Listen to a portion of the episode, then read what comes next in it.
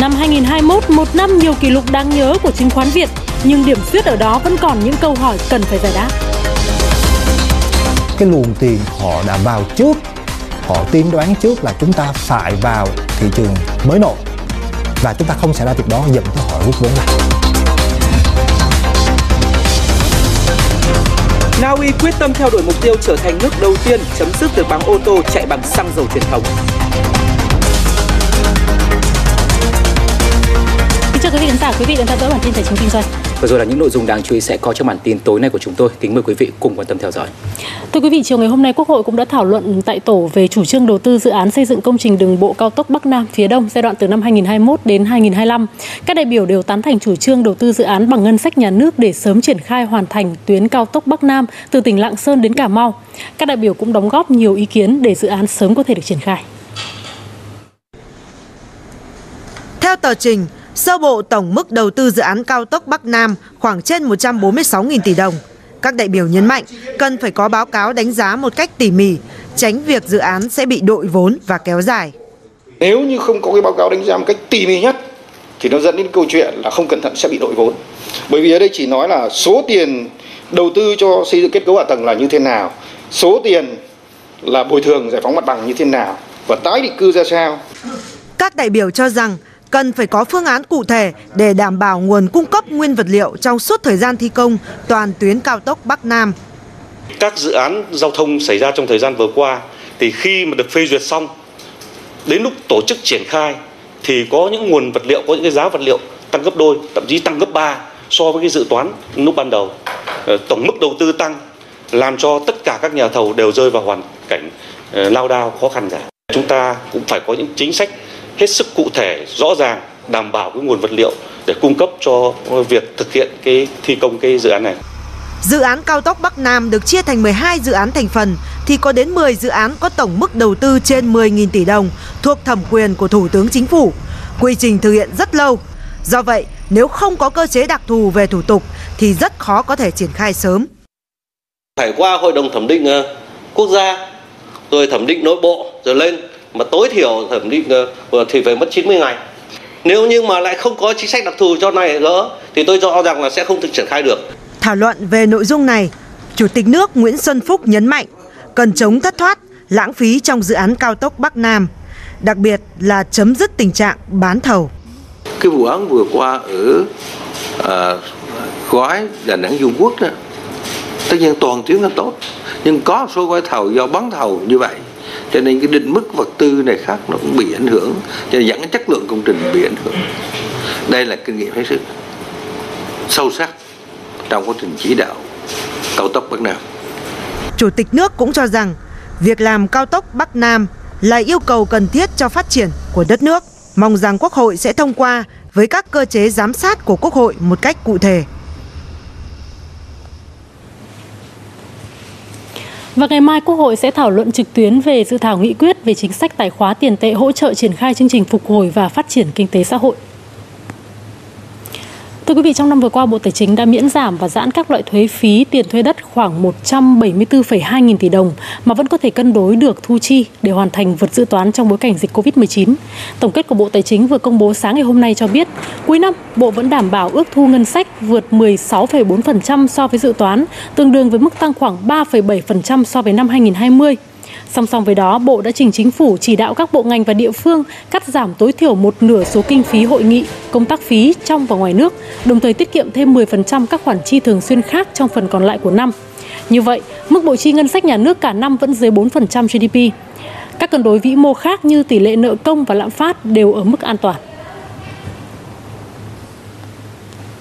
Theo thông tin từ Hội nghị trực tuyến toàn quốc về công tác tài chính ngân sách năm 2021, ngân sách nhà nước đã quyết định chi 45.100 tỷ đồng cho phòng chống COVID-19 và 28.900 tỷ đồng để hỗ trợ người dân gặp khó khăn do đại dịch COVID-19, tổng cộng là 74.000 tỷ đồng. Trong đó Trung ương đã chi 26.300 tỷ đồng, còn các địa phương cũng đã chi từ ngân sách địa phương là 47.700 tỷ đồng. Mặc dù là chính phủ ờ, mặc dù chính phủ đã có các chính sách chủ động thích ứng linh hoạt trong phòng chống Covid-19, hỗ trợ phục hồi phát triển kinh tế xã hội, nhưng tính chung cả năm vừa qua thị trường lao động vẫn còn có nhiều khó khăn với tỷ lệ thất nghiệp của năm 2021 cao hơn so với năm trước, trong đó khu vực thành thị vượt mốc 4%. Tình hình dịch kéo dài và phức tạp hơn đã khiến cho hàng triệu người mất việc làm, trong đó ờ, các ngành vẫn tiếp tục giảm, đặc biệt là ở khu vực dịch vụ. Số liệu từ Tổng cục Thống kê cho thấy số người thất nghiệp trong độ tuổi lao động của năm 2021 là hơn 1,4 triệu người, tức là tăng khoảng 203.700 người so với năm trước. Tỷ lệ thất nghiệp trong độ tuổi lao động là 3,22%, tức là tăng khoảng 0,54% so với năm trước. Tỷ lệ thất nghiệp của thanh niên từ 15 đến 24 tuổi là gần 8,5%. Đặc biệt, số lao động có việc làm chính thức và phi chính thức trong năm 2021 đều giảm. Trong thời gian tới, những căn hộ có giá từ khoảng 20 đến dưới 25 triệu đồng một mét vuông, thậm chí còn có thể sẽ rẻ hơn nữa và cũng sẽ xuất hiện trên thị trường bất động sản tại các tỉnh thành phía Nam như thành phố Hồ Chí Minh, Long An, Đồng Nai, Bình Dương. Đây là mục tiêu mà các doanh nghiệp khởi xướng sáng kiến nhà ở vừa túi tiền hướng tới nhằm xây dựng những căn nhà có chất lượng, lại có giá cả phù hợp cho công nhân và người lao động và đặc biệt là những người có thu nhập thấp.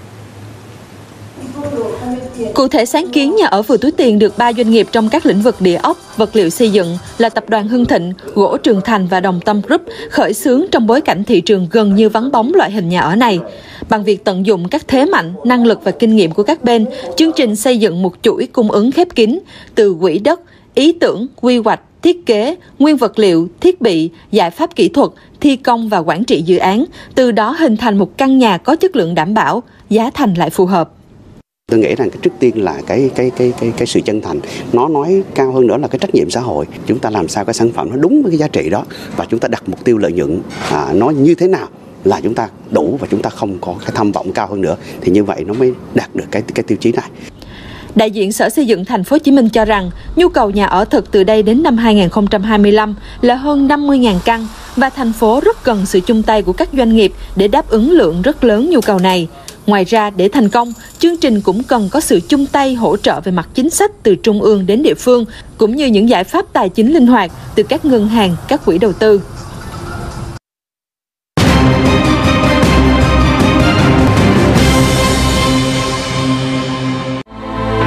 VN Index là một trong những chỉ số chứng khoán tăng mạnh nhất thế giới.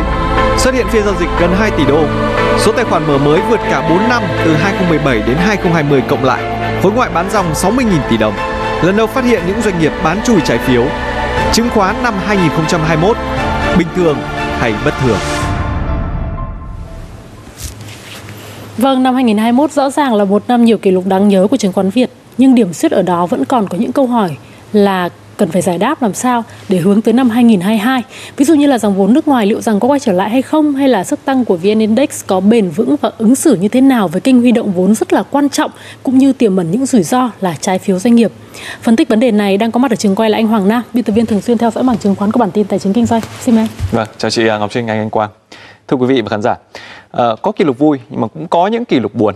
Tuy nhiên là điều mà chúng ta có thể cải thiện được. À, đầu tiên hãy đi vào kỷ lục bán dòng của khối ngoại đi. Tính đến cuối năm 2021, khối ngoại đã bán dòng khoảng 61.607 tỷ đồng, sắp xỉ 2,7 tỷ đô la Mỹ trên toàn thị trường, tức là ở một cái mức gấp ờ, hơn 4 lần cả năm 2020. Có nhiều ý kiến giải thích, nhưng mà theo chia sẻ từ Dragon Capital, một quỹ tiếp xúc với rất nhiều nhà đầu tư nước ngoài, nguyên nhân chính là thị trường Việt Nam vẫn mãi chỉ là thị trường cận biên, dù kỳ vọng lên thị trường mới nổi đã được đưa ra từ cách đây 4 đến 5 năm rồi. Đâu đó 2018 chúng ta nhận một cái luồng vốn rất lớn từ nhà đầu tư Hàn Quốc. Và họ chuyển, dịch chuyển cái tiền đó qua thị trường Mỹ, qua những cái technology mới, qua những cái công nghệ mới và qua tiền số. Do đó họ rút khỏi Việt Nam. Và cái kỳ vọng thị trường chứng khoán Việt Nam mà mình vào thị trường mới nổi, đâu đó kỳ vọng nó rất cao vào những năm 2019 và đầu năm 2020 và kỳ vọng đó có lẽ đã bị thất vọng. Do đó cái luồng tiền họ đã vào trước họ tiên đoán trước là chúng ta phải vào thị trường mới nổi và chúng ta không xảy ra việc đó dẫn tới họ rút vốn ra. Năm 2021 cũng là năm đầu tiên chứng kiến những vụ việc bán chui trái phiếu doanh nghiệp bị phanh phui. Thậm chí có doanh nghiệp còn không xuất trình được hợp đồng mua bán với các nhà đầu tư cá nhân. Cơ quan chức năng cũng đang có những động thái mạnh tay chấn chỉnh lại thị trường trái phiếu. Dự thảo Nghị định 153 về nâng cao chất lượng trái phiếu doanh nghiệp cũng đang được lấy ý kiến. Tuy nhiên theo các chuyên gia, kiểm soát rủi ro là cần thiết nhưng mà cần sự linh hoạt. Vì nói gì thì nói, kênh trái phiếu doanh nghiệp cũng đã giúp các doanh nghiệp huy động được khoảng 500.000 tỷ đồng trong năm vừa qua, một con số không hề nhỏ trong bối cảnh dịch Covid-19 gây ra rất nhiều đứt gãy trong dòng tiền. Nếu mà chúng ta cảm thấy họ rủi ro, chúng tôi nghĩ là nên kiểm soát cái cái đầu vào bằng cách thế này.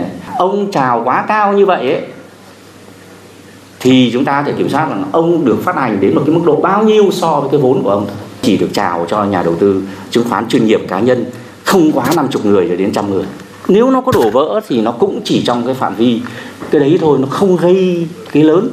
Mà mình kiểm soát cái đầu vào như thế, còn hơn là mình chặn nhiều những cái thủ tục. Khi mình chặn cái thủ tục ấy, những cái ông làm tốt, thực sự, ông cũng bị hạn chế phát hành và cái thị trường nó sẽ ảnh hưởng. Một kỷ lục nhưng mà có lẽ cũng là một hiện tượng bất thường trong năm qua.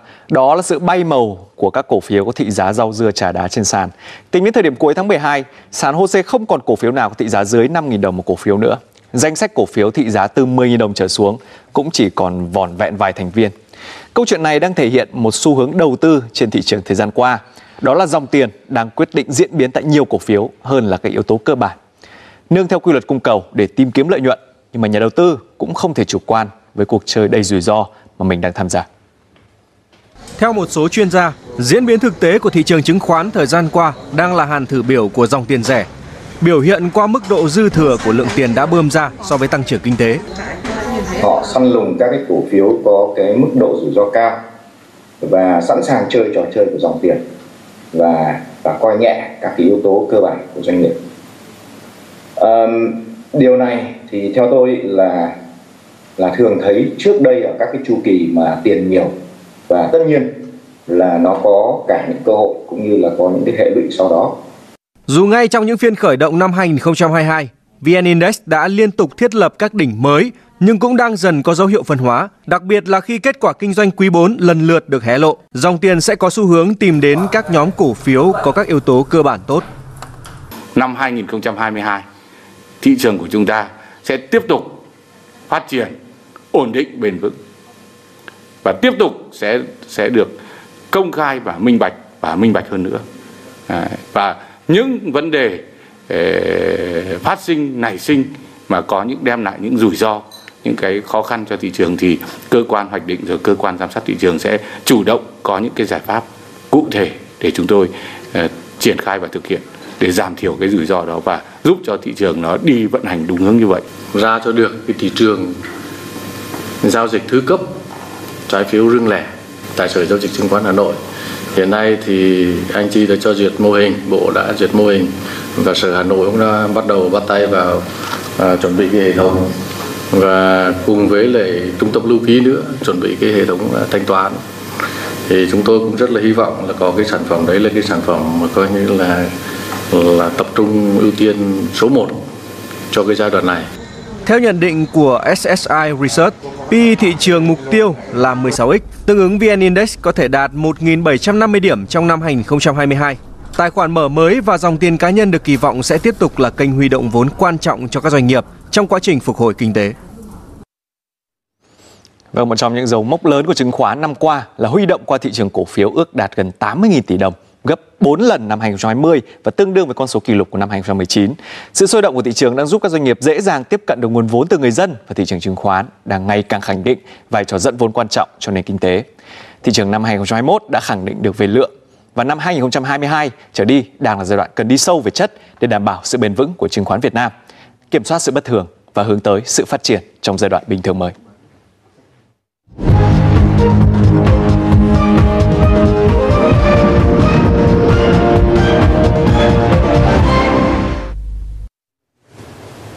Tiếp tục với phần à, tin tức quốc tế, các ngân hàng trung ương trên thế giới đã tăng cường dự trữ vàng trong năm 2021 lên mức 36.000 tấn, mức cao nhất kể từ năm 1990. Cùng với sự à, gia tăng dự trữ về vàng thì tỷ lệ dự trữ đồng đô la Mỹ cũng giảm tới 10 điểm phần trăm, xuống còn sấp xỉ 60%. Theo các nhà phân tích thì việc các ngân hàng trung ương tăng cường tích trữ vàng và giảm dự trữ đô la cho thấy là mối quan ngại về chính sách tiền tệ nới lỏng của Mỹ cũng như là ý định đầu tư vào tài sản trú ẩn an toàn trước các diễn biến trên thị trường tài chính toàn cầu. Nikkei Asia cho biết là hơn 1.500 tổ chức tài chính trong đó có nhiều quỹ lương hưu lớn trên thế giới đã tuyên bố chấm dứt các hoạt động đầu tư vào nhiên liệu hóa thạch tăng gấp 2 lần so với cách đây 5 năm. Cụ thể là các tổ chức tài chính trên thế giới hiện đang nắm giữ số tài sản lên tới 40.000 tỷ đô la Mỹ. Dòng vốn thì đã được rút ra khỏi hàng trăm công ty khai thác dầu mỏ, trong đó có những cái tên nổi tiếng như là ExxonMobil hay là Gazprom. Sự sụt giảm đầu tư có thể khiến khả năng tìm kiếm và khai thác các mỏ dầu mới sụt giảm.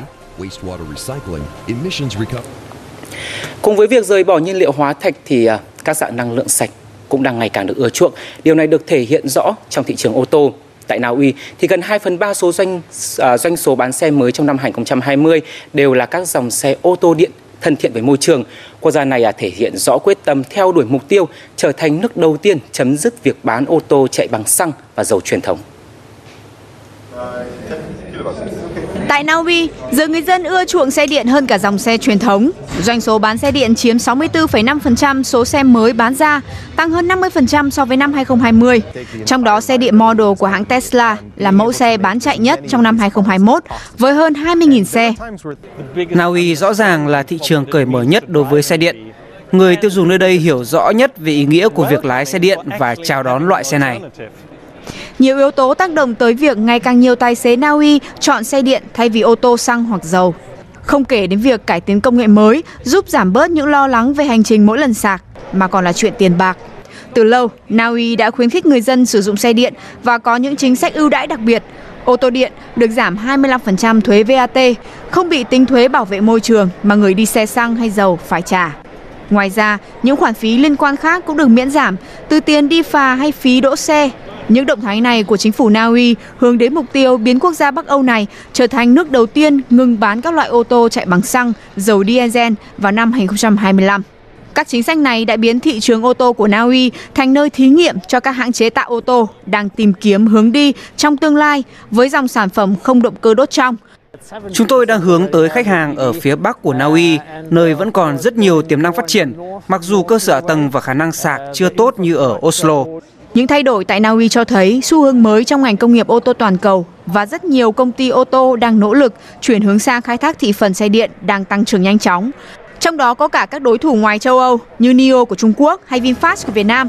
Công ty của Việt Nam đã cam kết sẽ tập trung vào lĩnh vực xe điện nhằm đón xu hướng thay đổi của ngành công nghiệp ô tô thế giới.